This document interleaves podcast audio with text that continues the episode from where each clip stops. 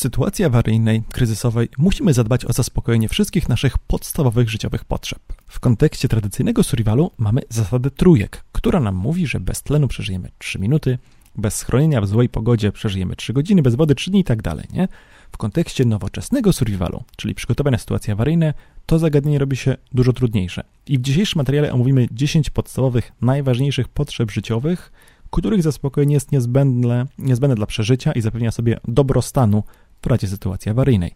Cześć, z tej strony Krzyklis z domowego survivalu, bloga, kanału i podcastu o przygotowaniach i strategiach na sytuacje awaryjne. Nowoczesny survival to są to właśnie te przygotowania na kryzysy, różnego rodzaju kryzysy, w których tu chodzi o to, żebyśmy zaspokoili nasze potrzeby w razie tych kryzysów bez względu na to, co się będzie działo. Jeśli nie będą działać sklepy, jeśli nie będzie prądu, albo jeśli będzie wojna, albo apokalipsa zombie, albo skażenie chemiczne, albo cokolwiek innego.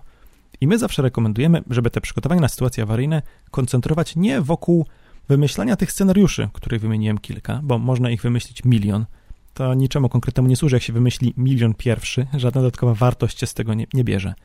Radzimy, żeby koncentrować się właśnie na zaspokajaniu tych potrzeb, żeby zastanowić się, jak zaspokoić te potrzeby, kiedy nie będzie niczego, jak mawiał klasyk. Ten materiał to jest podcast i siłą rzeczy będzie pewnie dosyć długi. Jeśli zależy wam na tym, żeby szybko przez te punkty przelecieć, to jest tekstowa wersja materiału na blogu. Powinna być w tym oprogramowaniu, w którym korzystacie z podcastów, powinien być link do tej wersji tekstowej, a na YouTubie są rozdziały, także zachęcam do skorzystania z tych opcji. Pierwszą potrzebą, która też jest dosyć wysoko na liście survivalowej, zasady trójek, jest oczywiście woda. Wodę potrzebujemy przede wszystkim do picia, w sensie nasz organizm, nasze ciało, żeby funkcjonować, żeby zaspokajać nasze potrzeby życiowe, żeby nasze procesy życiowe w organizmie mogły poprawnie się odbywać, potrzebuje wody. Więc wodę musimy dużo pić. To jest oczywiście, wiecie, teraz się mówi, że trzeba dużo pić, żeby się nawadniać, są aplikacje, żeby ludziom przypominać o piciu wody, na przykład taka znana aplikacja Kropliczapka, wymyślana przez producenta wody Kropliczanka. Wiemy oczywiście, do czego to jest nawiązanie, ale chodzi o to, że nasz organizm potrzebuje wody na przykład do usuwania niepożądanych substancji pod postacią moczu. No, żebyśmy mogli wydalać mocz, to musimy mieć najpierw coś, co możemy wysikać, tak? Musimy mieć tę wodę. I gdzieś w jakiejś książce lata temu to była jakaś taka sensacyjna powieść. Tam pamiętam, że byli żołnierze, którzy działali gdzieś w dżungli. Tam był taki jeden żołnierz, który pilnował, żeby pili, mówiąc, że jak ci się nie chce sikać, to znaczy, że chce ci się pić, czyli musisz więcej pić, nie? Poza tym nasz organizm potrzebuje również tej wody do trawienia. I gdzieś tam w jakiejś innej książce do survivalu, z kolei gdzieś kiedyś wyczytałem, w jakiejś innej książce o survivalu kiedyś wyczytałem, że jak się ma mało wody, to żeby rezygnować z jedzenia czasami. Bo jeśli na przykład do trawienia białek organizm potrzebuje wody, to lepiej będzie dla organizmu, jeśli będziemy głodni i nie będziemy mieli tej wody, niż kiedy zjemy coś i dalej nie będziemy mieli tej wody i jeszcze bardziej się odwodnimy w procesie trawienia i znów usuwanie tych substancji niepożądanych poprzez mocz.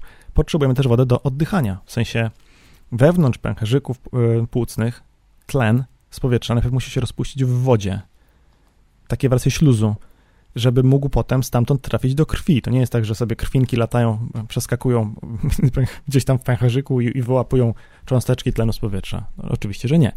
Więc, ponieważ musimy de facto nawilżyć to powietrze, które trafia do płuc i robi się to w nosie i w tchawicy, no to siłą rzeczy wydalamy też wilgotne powietrze, czyli wydalamy z organizmu sporo wody pod postacią wydychanego powietrza. To się dzieje głównie zimą i oczywiście w suchym klimacie. Czyli po prostu, no w dużym skrócie, potrzebujemy dużo wody, nie? I można przyjąć, że 3 litry dziennie to jest taki niezbędny minimum, jeśli chodzi o picie i odrobinę wody na inne cele. Naprawdę niewielkie ilości zostaną. Oczywiście w suchym klimacie, albo zimą, albo kiedy trzeba będzie dużo pracować, na świeżym powietrzu, albo na świeżym powietrzu zimą, albo właśnie w suchym klimacie, no to siłą rzeczy tej wody trzeba będzie mieć więcej. Jeśli ktoś pracuje w hucie, to też dużo bardziej ten jego organizm się poci, w związku z czym tej wody potrzebuje więcej, ale takie uśrednione minimum to myślę, że jest 3 litry wody na głowę na dzień. 5 litrów na osobę to już jest lepiej na dzień, przy czym w dalszym ciągu trzeba będzie nią gospodarować bardzo, bardzo oszczędnie i na przykład do spłukiwania w toalecie nie wystarczy, nie? No to przecież też do tego potrzebna jest woda, żeby kanalizacja mogła poprawnie działać. I jeśli dasz radę zrobić w mieszkaniu zapas 10 albo 20 litrów na osobę na głowę na dzień, to oczywiście nawet lepiej, bo wtedy tej wody zostanie więcej do innych celów. A wodę też na przykład używamy do mycia, do prania odzieży, do przygotowania posiłków, do umycia naczyń i tak dalej, i tak dalej. No i tu się oczywiście pojawia problem, no bo zrobienie sensownego, dużego zapasu wody w domu, w mieszkaniu, w bloku jest praktycznie niewykonalne. bo w zasadzie trzeba byłoby, żeby mieć 20 litrów na głowę, na dzień, to się robi w tygodniu 150 litrów na osobę. To jest beczka, nie? To jest beczka wody na osobę na tydzień. To trzeba byłoby mieć duży przydomowy basen, żeby móc mieć zapas wody dla domu. No i oczywiście szukamy tutaj różnych niekonwencjonalnych rozwiązań, jak na przykład, powiedzmy, akwarium. Takie 200-litrowe akwarium w domu to też jest zapas wody. Ta woda oczywiście ma smak rybek. No i może nie chciałbym tą wodą, powiedzmy, w tej wodzie na przykład, nie wiem, strzelam, dezynfekować jakieś rzeczy, które potem będą miały kontakt z, nie wiem, dezynfekować jakieś materiały opatrunkowe, gdzie będę komuś później ranę opatrywał nimi. No może bym tego nie chciał robić, ale wiecie, taka woda, no lepsza taka woda niż żadna. Oprócz tego oczywiście zapasu trzeba szukać możliwości znalezienia źródeł tej wody, metodę, żeby tę wodę przynieść, żeby tę wodę później w domu uzdatnić. Czyli na przykład jakiś sprzęt, żeby się podłączyć pod instalację, którą z naszego bloku spływa do kanalizacji. Deszczówka, bo deszczówka to jest super woda. Czemu z niej nie korzystać, skoro jest? No to, żeby tę wodę móc jakoś tam zgarnąć, żeby móc tę wodę zebrać, do domu, do mieszkania przynieść, a potem w mieszkaniu uzdatnić do picia. Czyli różnego rodzaju sprzęt do uzdatniania, filtry, albo nawet czajnik turystyczny, czy po prostu garnek, który zaniesiemy na ognisko i w ognisku tę wodę zagotujemy. To jest zła metoda, znaczy doskonała, ale bardzo energochłonna, ale jak się nie ma lepszej, no to co zrobisz? No nic nie zrobisz. Na drugim miejscu na liście tych naszych survivalowych priorytetów, tych potrzeb survivalowych, wymieniłbym chyba żywność, czy może raczej jedzenie. Potrzebujemy jeść. Jest trochę mniej istotna, bym powiedział, ponieważ umieramy z głodu później niż z pragnienia. I też rzadziej. W sensie rzadziej na świecie umierają ludzie w razie sytuacji awaryjnych z głodu niż z powodu braku dostępu do czystej wody, wody pitnej, która powoduje, że oni tam chorują na różnego rodzaju choroby. Więc pod tym kątem żywność uważam ma znaczenie mniejsze niż woda. Przy czym akurat też z drugiej strony jedzenia, zazwyczaj w domu mamy jakiś zapas, bo rzadko kto robi zapasy, robi zakupy żywnościowe codziennie. Raczej jesteśmy wygodni, lubimy zrobić zakupy raz na jakiś czas i kupujemy po prostu więcej. Zwłaszcza, że jest jakaś promocja, to się opłaca kupić trzy puszki zamiast dwóch, czegoś tam. No i o ile to nie jest piwo, które wypijemy od razu, tylko na przykład konserwy, no to super, tak trzeba robić.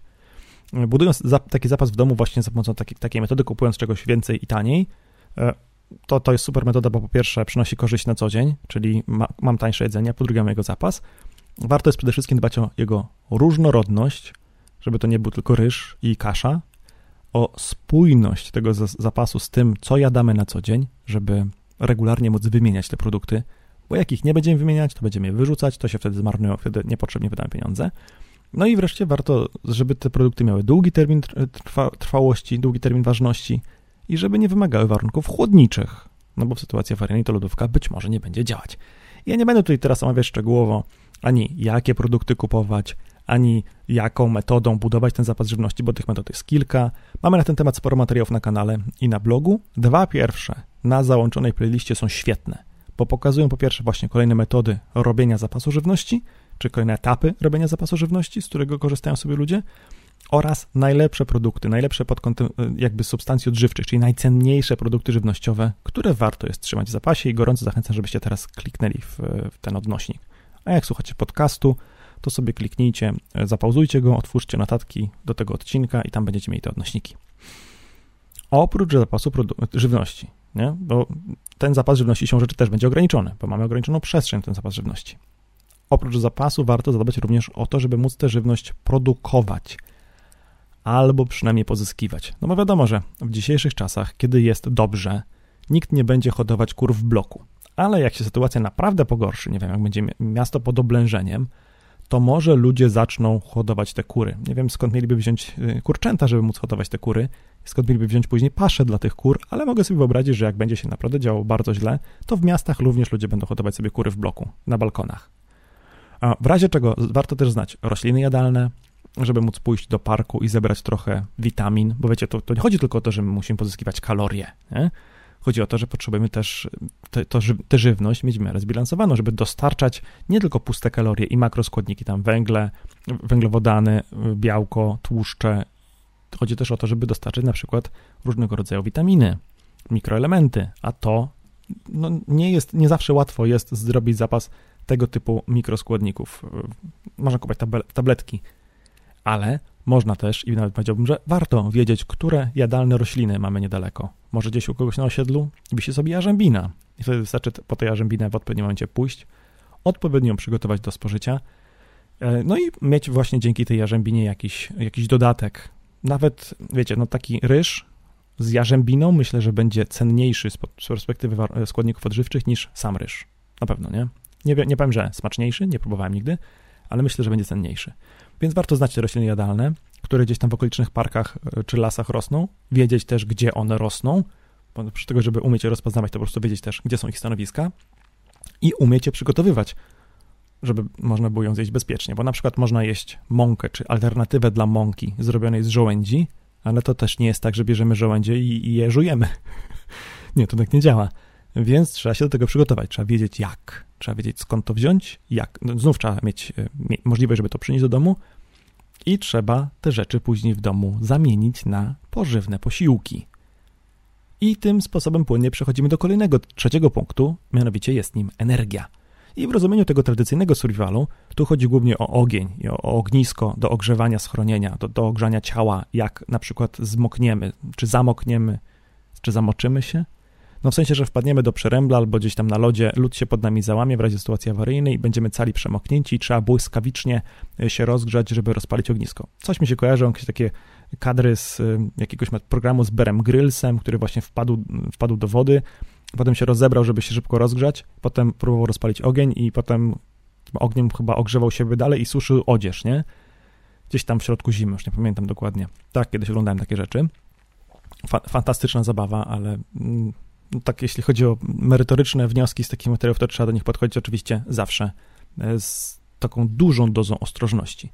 W każdym razie o to chodziło głównie w tradycyjnym survivalu, o ogień i ognisko do ogrzewania schronienia, do ogrzania ciała, do wysuszenia odzieży, też oczywiście do przygotowania posiłków oraz zdezynfekowania wody, no bo woda, jaką pobierzemy gdzieś tam w przyrodzie, bywa niebezpieczna, trzeba ją przynajmniej zagotować, żeby zneutralizować zanieczyszczenia biologiczne. W nowoczesnym survivalu oczywiście to też będzie jakaś awaryjna metoda na przygotowanie posiłków, na zagotowanie żywności, na ugotowanie obiadu, na ugotowanie ryżu, na ugotowanie wody, nie tylko, że na herbatę, ale właśnie, żeby tę wodę uzdatnić, żeby wodę zagrzać do celów higienicznych też. I to może mieć postać albo tego, że będziemy po prostu palić ognisko pod blokiem, wynosząc jakiś, nie wiem, taki ruszt z grilla albo wynosząc ruszt z piekarnika, albo nie wiem, z kuchenki, po to, żeby postawić na tym ognisku później, ognisku wykopanym w ziemi, żeby postawić na nim garnek, albo może mieć to postać awaryjnej kuchenki na kartusze czy na benzynę i zapasu tych kartuszy czy benzyny do tej kuchenki, żebyśmy mogli przygotowywać posiłki z zapasu na paliwie do kuchenki z zapasu. Energii oczywiście w sytuacji awaryjnej potrzebujemy też do utrzymania temperatury w domu, energię pod postacią ciepła, żeby ten dom, a w sensie głównie instalacje tego domu się nie popsuły. To znaczy, jak ściana na przykład, nie wiem, zamoknie, a potem przemarznie, to może zostać uszkodzona, ale jak rurki z wodą, które są w domu, zamarzną, no to popękają, będziemy musieli je skuwać, będzie gruby remont do zrobienia. I o ile, powiedzmy, ludzie budując sobie domki na działkach, takie, co to się z nich korzysta głównie latem, a zimą nie, to projektują te instalacje wodne tak, żeby można je było łatwo z wody opróżnić. Czy w bloku tak można zrobić łatwo? Czy w bloku można łatwo opróżnić na przykład instalację grzewczą centralnego ogrzewania albo w domu jednorodzinnym? Nie zawsze. Fajnie tego typu rzeczy, fajnie tego typu instalacje również pod tym kątem projektować. Ta energia, już tutaj nie ciepło, ale energia, szerzej to ujmując, może służyć do napędzania innych urządzeń niezbędnych do żywności, nazwijmy to w ten sposób. To znaczy nie chodzi mi tu oczywiście o zasilenie termomiksa, czy piekarnika, czy blendera, ale na przykład młynka do zboża, żeby trzymać zapas zboża, a nie zapas mąki, bo mąka psuje się szybciej niż zboże, które nie jest zmielone czy zemlone. No wiecie, może zboże w formie ziarenka wytrzyma dłużej niż zboże w formie mąki. Tutaj w tej kategorii energia mieści się też paliwo do naszych pojazdów i maszyn, bo wiecie, trudne czasy to nie jest tylko zawsze wojna. Trudne czasy to może być też, że na przykład ktoś w rodzinie straci pracę. I teraz trzeba przez jakiś czas oszczędzać. I jak mam zapas paliwa i mogę samochodu przez miesiąc czy przez dwa nie tankować, to super. Jeśli mam własne źródło energii i mogę samochód ładować prądem z paneli fotowoltaicznych, nie płacąc za to, to super, mam samochód elektryczny, nie? To super, wtedy przez parę miesięcy będę oszczędzał. Nawet rower elektryczny, który mam i podłączę do gniazdka w pracy, uwaga, ładując go w pracy za darmo, w sensie no, za pieniądze szefa, za pieniądze firmy, to też może być rozwiązanie, żeby coś oszczędzić, jeśli musimy zacisnąć pasa, bo straciliśmy pracę, albo się sytuacja gospodarcza pogorszyła. To też będzie zapas paliwa do maszyn, czy jakichś tam narzędzi. Jeśli ktoś na przykład zakłada użycie pilarki spalinowej, bo będzie w sytuacji kryzysowej pozyskiwał drewno dla siebie i dla sąsiadów, a potem tym drewnem palił w kominku, żeby dostarczyć to ciepło do utrzymania temperatury w domu, no to potrzebuje mieć ten zapas paliwa do pilarki. Albo ma gospodarstwo rolne i musi zadbać o możliwość dojenia krów i schłodzenia mleka, żeby się tam krowom krzywda nie działa, kiedy nie ma prądu. Możemy się z tego śmiać, ale wiecie, to jest ważne. Jak ktoś hoduje krowy, no to powinien dbać o ich dobrostan, tak? A jak produkuje mleko, to powinien dbać o to, żeby to mleko się nie psuło, bo szkoda pieniędzy, szkoda wylewać to mleko potem. Nawet w sytuacji awaryjnej to lepiej jest to mleko wymienić okolicznym rolnikom na inne rzeczy, niż po prostu wylać. No to wtedy się po prostu robi zapas paliwa do ciągnika. Do ciągnika się kupuje taki agregat podłączony do wałka odbioru mocy i problem rozwiązany, nie trzeba specjalnie agregatu. Tutaj mieści się też kwestia zasilania wszystkich niezbędnych domowych urządzeń, takich naprawdę niezbędnych, na przykład wentylacji. I no to, dobra, możemy powiedzieć, że w sytuacji awaryjnej wystarczy otworzyć okna i to się zazwyczaj zgadza, natomiast jeśli mamy w domu osoby, nie wiem, z astmą, albo z jakimiś innymi chorobami górnych dróg oddechowych, czy w ogóle dróg oddechowych, to możemy nie chcieć, żeby te osoby wdychały powietrze zanieczyszczone w razie sytuacji awaryjnej dymem z palenia wszystkiego oprócz opon. Nie? Szmat, pieluch, ale wszystkiego oprócz opon. No to wtedy będziemy chcieli mieć możliwość wietrzenia tego domu, czy wentylowania tego domu za pomocą instalacji wentylacji mechanicznej z odpowiednimi filtrami. A może nie chodzi nawet już o całą instalację wentylacyjną, tylko o oczyszczacz powietrza, który sobie będzie chodził w pokoju. Pokój otwieramy, wietrzymy, zamykamy, odpalamy tę machinę, żeby wyciągnęła z tego powietrza wszystkie syfy, wyłączamy, oszczędzamy prąd i potem pakujemy tam dziecko z astmą na przykład, nie? Chodzi też tutaj o zasilenie pompy do wody, jeśli mamy własną studnię, pompy obiegowej stałego ogrzewania, pompy do przepompowni kanalizacyjnej. Jeśli u ciebie na działce jest przepompownia kanalizacyjna i twoje osiedle jest zasilane z tej przepompowni. W sensie ta przepompownia przepompowuje ścieki z twojego osiedla, czy tam z kilku okolicznych sąsiadów, no to chyba będziesz chciał móc uruchomić te przepompownie, jeśli twoi sąsiedzi mają wodę ze studni i będą, powiedzmy, tę wodę ciągle w kiblu spuszczać. W przeciwnym razie to gdzieś ta woda, te ścieki na twojej działce najprawdopodobniej wydostaną się na powierzchnię. Mówię, że najprawdopodobniej na twojej działce, no bo skoro u ciebie jest przepompownia, to zapewne jest ona w najniższym punkcie instalacji, czyli u ciebie. Więc warto też o możliwość zasilenia takiej przepompowni zadbać. I wiecie, w tym momencie, jak już mówimy o takich pierdołach jak oświetlenie czy zasilanie radyjek, to są naprawdę bzdety i rzeczy mało istotne. Czwarta potrzeba, taka o charakterze fundamentalnym, to schronienie. I ona, jak się patrzy na tę zasadę survivalową trójek, to jest wyżej niż energia, to znaczy na ten sam poziomie co energia, ale wyżej niż żywność, wyżej niż woda, a tutaj troszeczkę ją pomijamy, no bo przy złej pogodzie przeżyjesz tylko 3 godziny, jak nie masz dobrej kurtki albo schronienia, tak mówi zasada trójek, no ale jak się przygotowujesz na sytuacje awaryjne, to zazwyczaj jakieś schronienie już masz, bo masz dom, nie? Być może masz też samochód. Jeśli budujesz zestaw ewakuacyjny, zestaw, który posłuży ci do przeżycia, kiedy uciekniesz z domu, no to coś tam kupujesz, żeby móc zrobić jakieś schronienie, nie? Może jakąś plandekę, może namiot, który sobie rozłożycie z rodziną w lesie.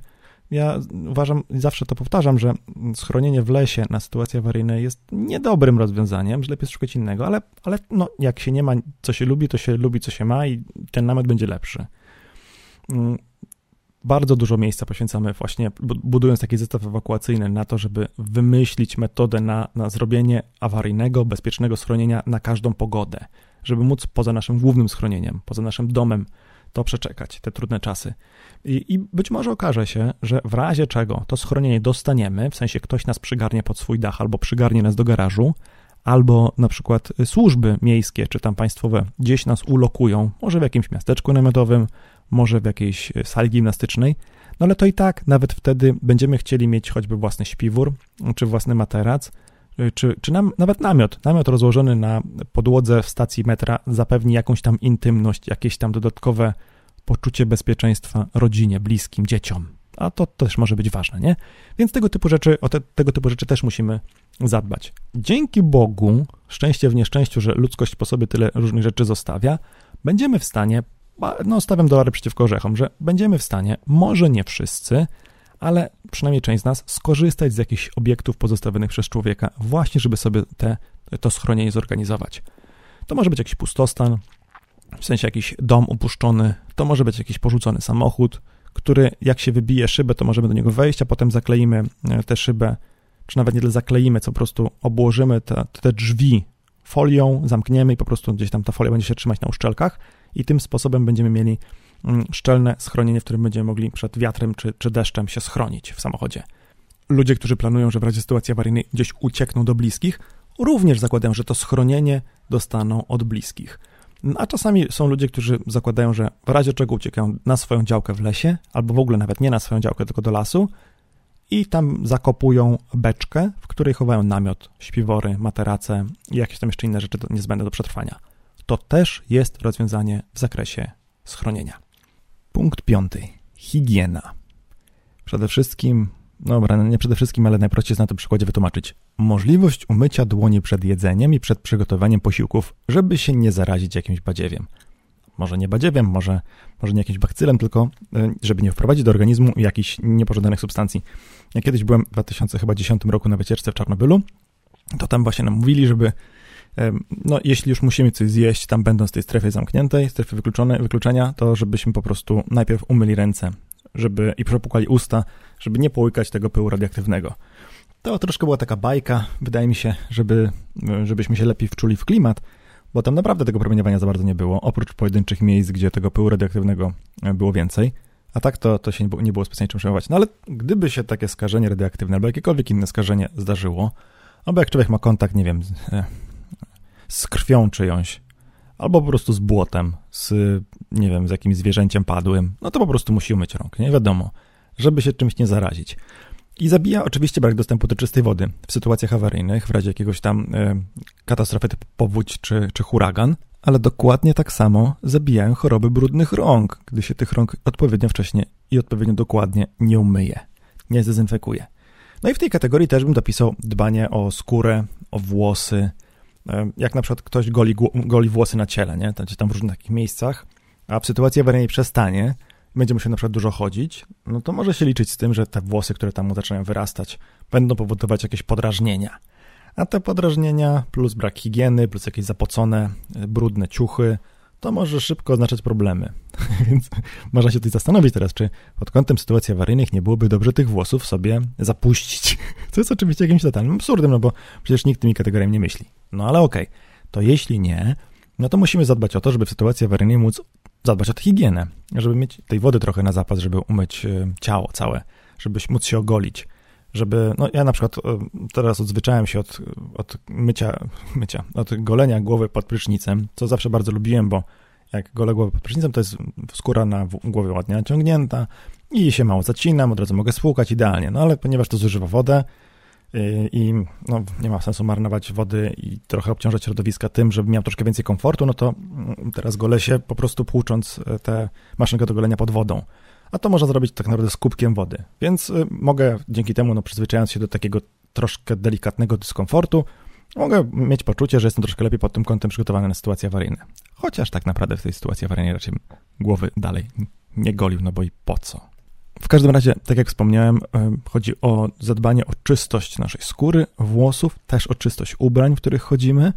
Jeśli ktoś na przykład ma dziecko i to dziecko ma pieluchy, no to można oczywiście zrobić ogromny zapas pieluch jednorazowych, ale można też korzystać z pieluch, które się po prostu pierze i zadbać o to, żeby mieć czym i w czym, i w sensie wodę, proszek, żeby mieć w czym i czym te pieluchy wyprać. I to też jest jakieś rozwiązanie. O ubraniach trochę już wspomniałem, no bo przecież nie da się zrobić zapasu ubrań, żeby w każdej, nie wiem, części bielizny chodzić tylko raz. No więc trzeba to po prostu prać, tak? Do tej kategorii zaliczyłbym także dbanie o zęby, w sensie mycie zębów, nitkowanie i tak dalej, ale także umieściłbym tutaj zagospodarowanie ścieków, do czego oczywiście potrzebujemy wody, no bo w toalecie spłukuje się kubkę i siku wodą, ale ewentualnie można też myśleć nad innymi metodami zagospodarowania tych ścieków, czy może nie tyle zagospodarowania, co zabezpieczenia, pozbycia się ich. Można korzystać z wiaderka, potem zasypać to żwirkiem dla kota. Można mieć taką toaletę turystyczną, taką, co stoi się w samochodach i w przyczepach kempingowych wozi, Ona wymaga do spłukiwania bardzo małej ilości wody i takich dwóch płynów. Można używać grube worki foliowe i to wiaderko. Można wykopać gdzieś latrynę. No ale to trzeba o tym pomyśleć, nie? Trzeba na przykład, jeśli ktoś planuje wykopać latrynę, to żeby mieć sprzęt, którym tę latrynę się wykopie. Chociażby jakąś, nie wiem, saperkę. Tutaj też bym dołożył do tego zagospodarowanie czy właśnie zabezpieczenie odpadów, żeby na przykład tymi odpadami nie żywiły się szczury, które, nie wiem, mogą roznosić jakieś choroby. I to wszystko bym zmieścił w punkcie 5 pod tytułem higiena, który jest bardzo mocno związany z punktem 6, do którego sobie teraz płynnie przejdziemy, a punkt 6 to zdrowie.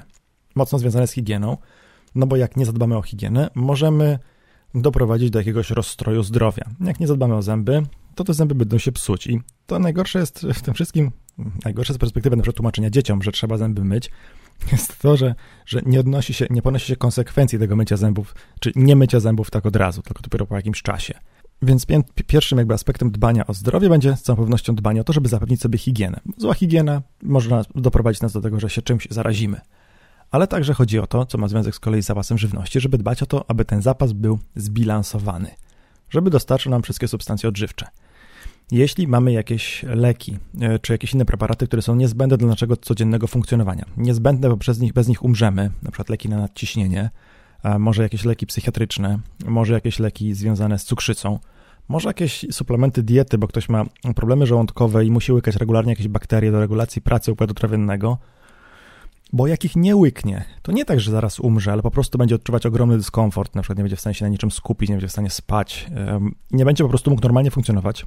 W sytuacji awaryjnej, w której już jakby otoczenie nie jest normalne, jeśli ktoś takie rzeczy musi regularnie przyjmować, to no, musi mieć ich zapas. Czyli musimy mieć zapas tych wszystkich substancji, tych wszystkich leków, które regularnie przyjmujemy. Musimy też mieć zapas tych leków na popularne dolegliwości, jakieś tam żołądkowe, na typu zatrucia, tak? Na ból głowy, na innego rodzaju bóle, jakieś tam leki przeciwzapalne. Ja nie będę tutaj teraz wymyślał konkretnych nazw, bo nie ma sensu, jest materiał na ten temat, na blogu, super materiał, podlinkujemy go. Czasami utrzymanie tego zdrowia wymaga jakiegoś sprzętu, który trzeba zasilić, na przykład pulsoksymetr. No to może nie jest niezbędne do tego, żeby utrzymać zdrowie, ale pulsoksymetr, czy jakiś tam mały ciśnieniomierz, czy jakiś termometr taki, to się w dziecku wsadza pod pachę, żeby zobaczyć, czy dziecko jest zdrowe, czy ma gorączkę. No to wymaga tylko baterii, zasilania, nie? Taki baterii, no to łatwo jest zrobić zapas baterii, no to zróbmy. Ale na przykład koncentrator tlenu wymaga prądu w gniazdku albo jakiegoś zasilania awaryjnego. No i przykładowo była taka sytuacja ostatnio, w ubiegłym tygodniu. Był taki przypadek, że osoba zmarła, ponieważ zabrakło prądu. Ten koncentrator tlenu, z którego korzysta, przestał działać i nie było możliwości, żeby pomoc do niej dotarła. Posłużę się tutaj obszernym cytatem z artykułu, który został opublikowany w serwisie sądeczanin.info. Link będzie gdzieś tam w opisie pod filmem albo w notatkach do tego odcinka. Tej nocy życie straciła jedna z mieszkanek Sądecczyzny. W miejscowości Wawrzka w gminie Grybów, podobnie jak w innych miejscach w regionie, zabrakło prądu. W jednym z domów znajdowała się 70-letnia kobieta korzystająca z koncentratora tlenu. Bez prądu aparatura nie mogła działać. Apel o pomoc dotarł do Państwowej Straży Pożarnej w Nowym Sączu około godziny 23:15. Strażacy z OSP Wawrzka wyruszyli, żeby użyczyć kobiecie butlę tlenową. Niestety ratownicy mieli spore problemy, żeby dotrzeć na miejsce. Na ościeżonej drodze, około pół kilometra od domu, w którym mieszkała kobieta, samochód pożarniczy zsunął się do rowu. Ostatnie 500 metrów strażacy pokonali pieszo, niestety na pomoc było już za późno. Kiedy strażacy dotarli do domu, 70-letnia kobieta już nie żyła. Sprawdzili więc czynności życiowe, ale nie podjęli resuscytacji. Kiedy ratownicy pogotowe dotarli na miejsce, stwierdzili brak funkcji życiowych, lekarz potwierdził zgon 70-latki. No i tu takich rzeczach zawsze się trudno mówi, bo to w zasadzie no, można byłoby powiedzieć, że łatwo było uniknąć tego zdarzenia, gdyby rodzina po prostu miała awaryjne zasilanie dla tego koncentratora tlenu. No, dlatego niesympatycznie się o tym mówi, bo wiecie, to jest to tragedia i mówienie, że można było tego uniknąć, tylko trzeba było myśleć, no nie jest fajne.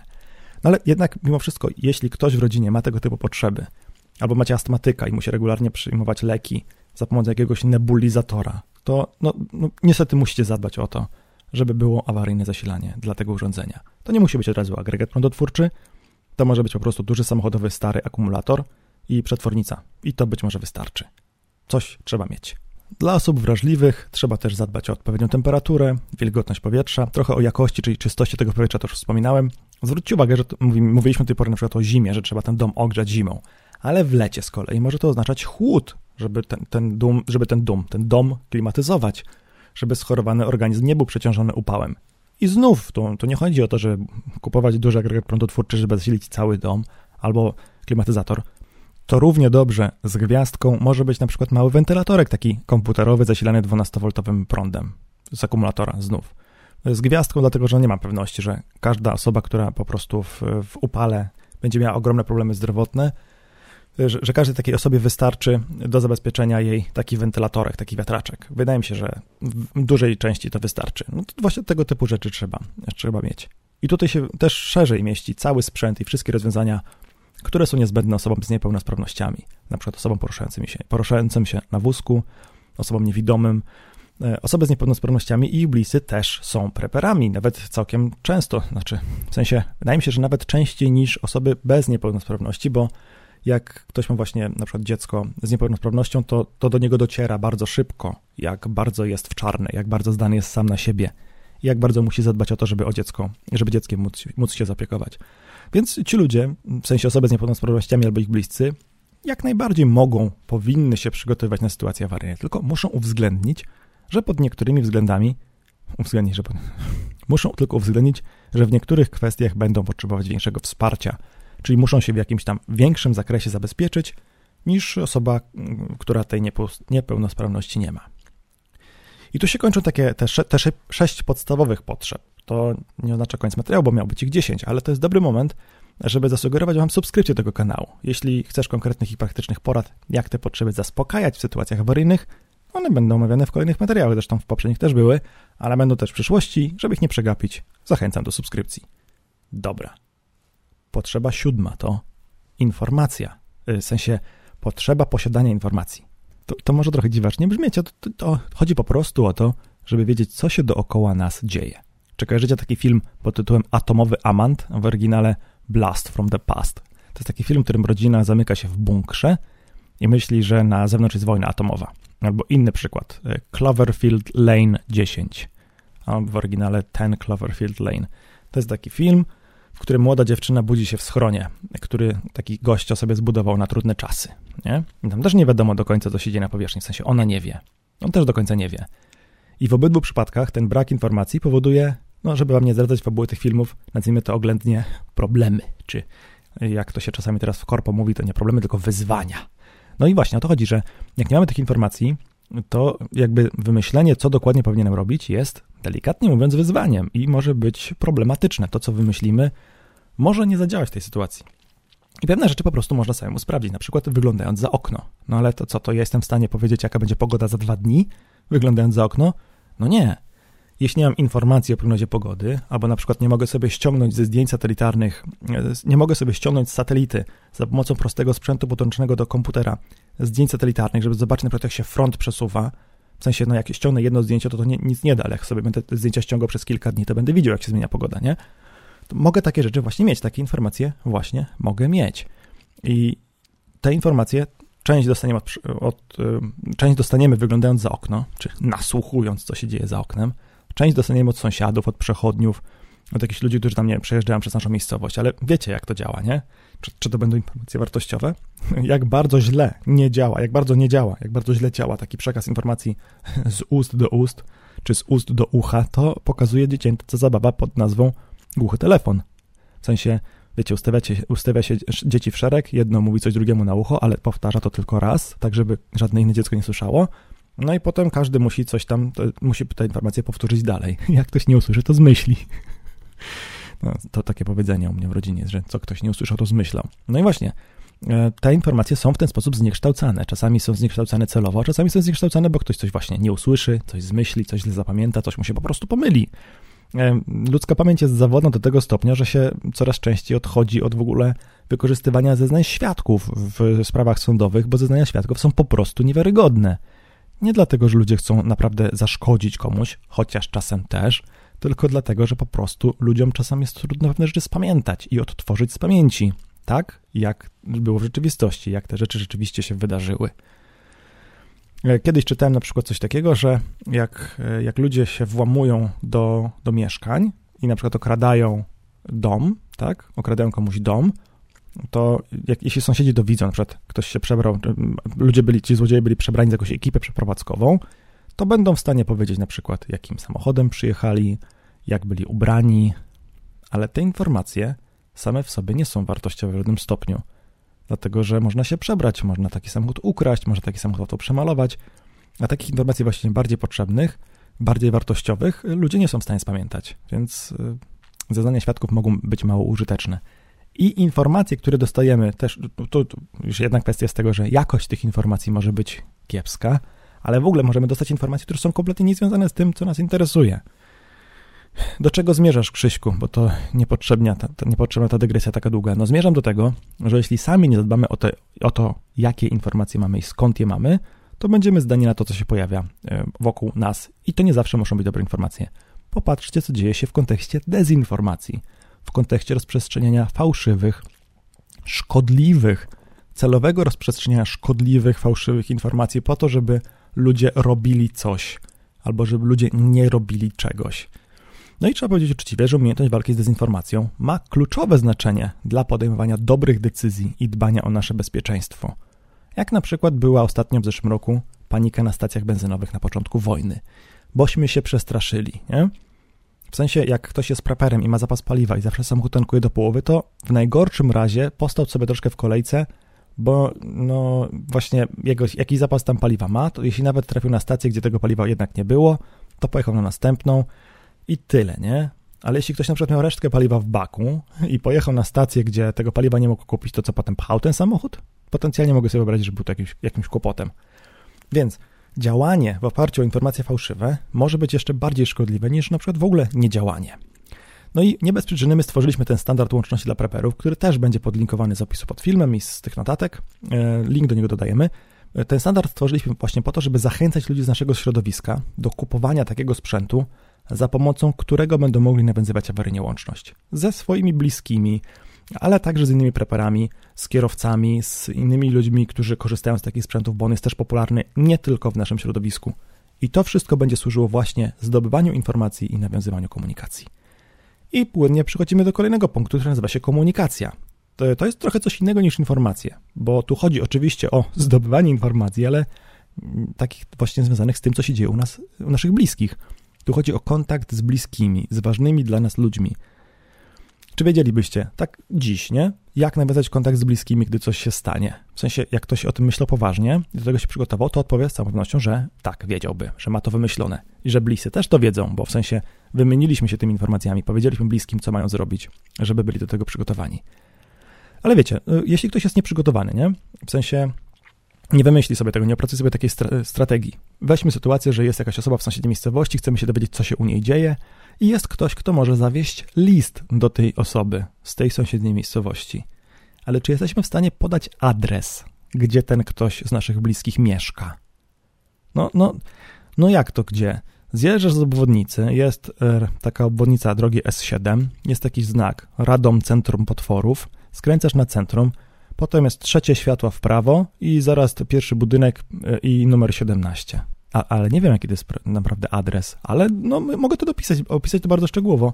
Tylko jak się wysyła list pocztą, a poczta być może będzie jeszcze w jakimś tam zakresie funkcjonować, to jak się wysyła list pocztą, to trzeba napisać na nim adres. Nie? Może nie będą działać telefony komórkowe, a może będzie działać łączność stacjonarna. Pewnie nie, ale może będzie działać. Znasz numer do pracy swojej żony na przykład, do niej na biurko? Czy dzwonisz do niej zawsze na telefon komórkowy? Albo czy znasz numer do szkoły? Jesteś w stanie go wykręcić z telefonu teraz? Czy musisz sprawdzić na stronie internetowej, która może nie będzie działać, nie? No więc chodzi o to, żebyśmy wiedzieli, jak w razie czego nawiązać kontakt z bliskimi. Może moglibyśmy im przekazywać jakąś tam informację w jakimś konkretnym miejscu, niczym szpiedzy w filmach szpiegowskich, nie? Że gdzieś tam zostawiamy jakąś informację, nie wiem, pod kamieniem w parku. Bo wiecie, to nie zawsze chodzi o to, żeby po prostu nawiązać kontakt, dowiedzieć się, co się u kogoś dzieje, ale idziesz do kogoś na przykład do domu, w sensie w tej sytuacji awaryjnej, jego tam nie ma i nie wiesz coś, co się dzieje. To może uzgodnijcie sobie jakieś miejsce, gdzie zostawisz informację, co się stało, że na przykład poszliście, w sensie, że oni gdzieś tam pojechali, no to trzeba uzgodnić teraz. I oczywiście wydawać by się mogło, że jest jedno świetne rozwiązanie tego problemu i wszystkich innych problemów świata, a mianowicie amatorskie krótkofalarstwo, że wystarczy mieć amatorską krótkofalówkę i pozwolenie radiowe i to wystarczy. Chociaż oczywiście tak nie jest, bo żeby to działało, to każdy członek rodziny, a przynajmniej po jednej osobie z każdego osobnego grona rodzinnego, w sensie 4 osoby mieszkają tu, to jedna z nich, 4 osoby mieszkają w sąsiedniej miejscowości, to jedna z nich, po jednej osób z każdego grona, jedna osób z każdego grona musi mieć te licencje, musi mieć ten sprzęt, musi mieć antenę i musi mieć awaryjne zasilanie do tego wszystkiego, że już nie wspomnę o tym, że trzeba to regularnie używać, żeby wiedzieć, czy działa, a to nie jest tak, że elektronika się nie psuje od nieużywania. Elektronika się psuje od nieużywania, kondensatory się psują od nieużywania. Czyli trzeba używać po to też, żeby wiedzieć, jak to używać. No i wiecie, to teoretycznie wygląda to ładnie, w sensie to rozwiązanie wydaje się rzeczywiście być super, ale w praktyce będzie różnie. Tak czy siak, dbajmy o te metody awaryjnej komunikacji i łączności i sobie ten standard łączności dla preperów ściągnijcie. Punkt 9 to rozrywka. Można zwariować, co mówi powiedzenie, w sensie bez rozrywki można zwariować, o czym mówi takie anglojęzyczne powiedzenie all work and no play makes Jack a dull boy. W sensie to Kubrick pokazał w Lśnieniu, że się szaleje, że się wariuje od braku właśnie takiej rozrywki. Oczywiście nie o to chodziło w tym powiedzeniu. Chodziło o to, że człowiek robi się nudny i znudzony, ale no, to pod pewnymi względami także niebezpieczny. I nie chodzi mi o to, że człowiek zamienia się w psychopatę, jak nie może sobie pograć w gry komputerowe, chociaż z całą pewnością ludzie, którzy są uzależnieni od tego typu rozrywek, albo nie, od internetowych kasyn, albo od jakichkolwiek innych rozrywek mogą zachowywać się irracjonalnie, mogą być też agresywni, ale jeśli na przykład mózg nie wypoczywa, jeśli mózg cały czas jest zafiksowany na jakimś problemie, to taka osoba może stać się niebezpieczna przez to, że po prostu zacznie podejmować złe decyzje, zacznie funkcjonować irracjonalnie, zacznie funkcjonować źle. I tutaj także chodzi o to oderwanie się od prozy tych trudnych codziennych czasów, od codziennej prozy trudnych czasów, od tych, nie wiem, żeby to porównać do sytuacji z Małego Księcia, od wykopywania tych baobabów, żeby nie rozsadziły nam planety, nie? O rozerwanie się, o rozweselenie się. Rozrywka pozwala na jakiś czas nie myśleć o problemach. I to nie zawsze jakby jest dobre rozwiązanie, żeby nie myśleć o jakimś problemie, ale czasami nie ma innego, nie ma lepszego. I wtedy skupienie się na rozwiązaniu jakiejś łamigłówki, nie wiem, sudoku, krzyżówki, ułożeniu puzli, zagraniu w karty, a nie na zastanawianiu się przez kolejne godziny nad tym, jak rozwiązać jakiś poważny, taki realny problem rodziny w kontekście sytuacji awaryjnej. To pozwoli mózgowi inaczej zupełnie popracować i trochę odpocząć.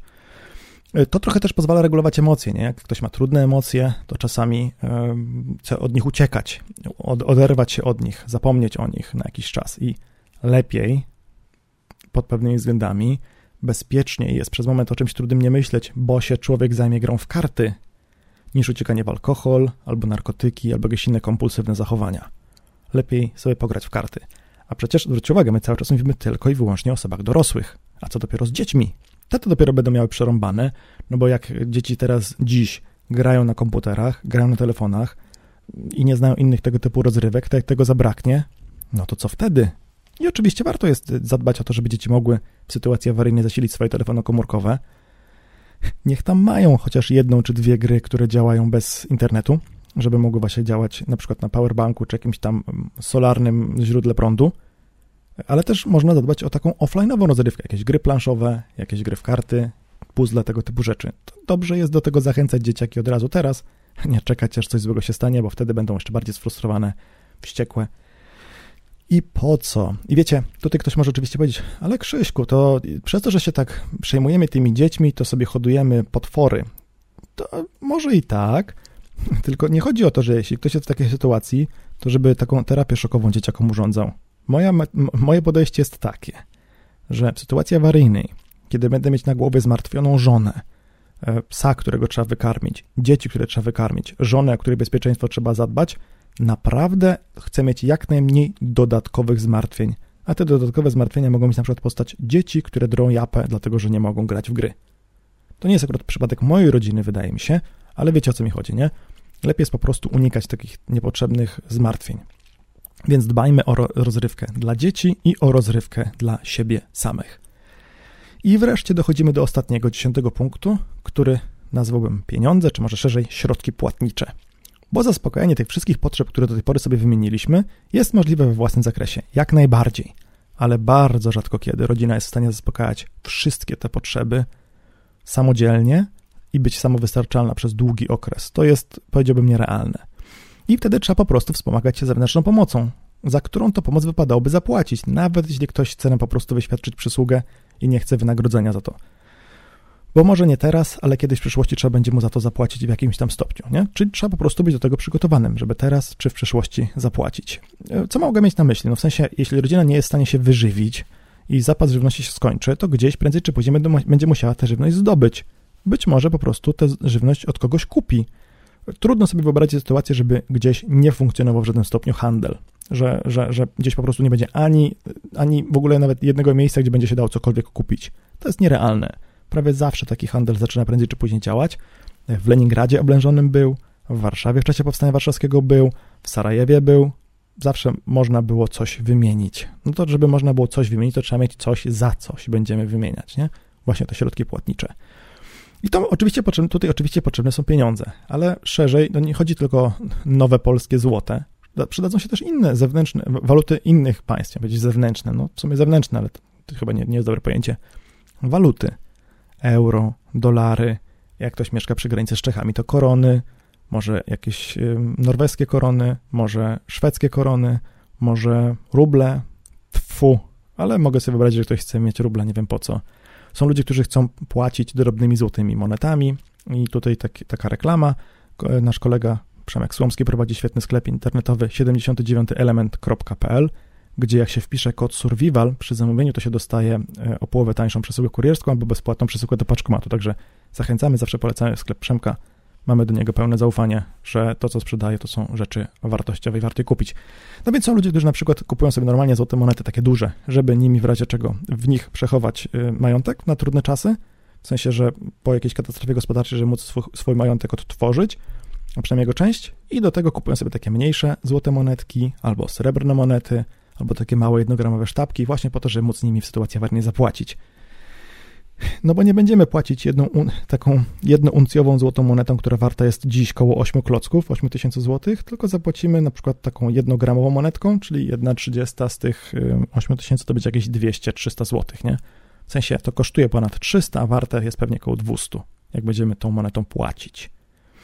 No i można kupować też różne towary na handel wymienny, ale moje podejście było zawsze takie, że trzymanie rzeczy tylko pod kątem handlu wymiennego jest błędem, ale jeśli czegoś potrzebujemy i tak, na przykład, nie wiem, przykładem rzeczy, które można trzymać na sytuacji awaryjnej, zawsze jest amunicja do broni palnej. Tutaj w Polsce akurat obrót bronią i amunicją jest regulowany, nie można odsprzedać komuś amunicji tak natomiast tak komuś z ulicy, no ale mogę sobie wyobrazić, że ktoś, kto kupuje amunicję do swojej broni myśliwskiej, do swojej strzelby, jeśli ma jakąś strzelbę w popularnym kalibrze 12x76, to sobie zrobi zapas tej amunicji i może kupi trochę więcej tej amunicji na zapas, jak akurat ma trochę więcej pieniędzy.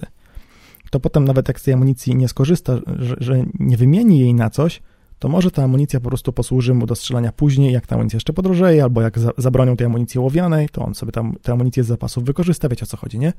Czyli to też jest korzyść na trudne czasy i właśnie kupienie czegoś więcej służy zrobieniu zapasu środków płatniczych na trudne czasy, ale też pomoże, gdy te trudne czasy nigdy nie nadejdą, po prostu pozwoli oszczędzić pieniądze. Więc trzymanie rzeczy tylko pod kątem handlu jest bez sensu, a trzymanie po prostu więcej tych rzeczy, więcej bandaży, więcej zapalniczek, więcej papierosów, więcej alkoholu, żeby mieć możliwość handlowania tym w trudnych czasach, płacenia tym w sytuacji awaryjnej jest ok. I choć można byłoby powiedzieć, że te pieniądze są właśnie na sytuacje awaryjne najmniej potrzebne, bo są dopiero na samym końcu, a przecież najważniejsza jest woda, jest najważniejsza żywność, to niestety w dzisiejszych czasach powiedziałbym, że jest dokładnie odwrotnie, że to właśnie od poduszki finansowej trzeba zacząć, bo żywność, zapas żywności czy zapas wody będzie przydatny, jeśli stracimy pracę, ale jeszcze bardziej przydatny, jeśli stracimy pracę, będzie zapas pieniędzy.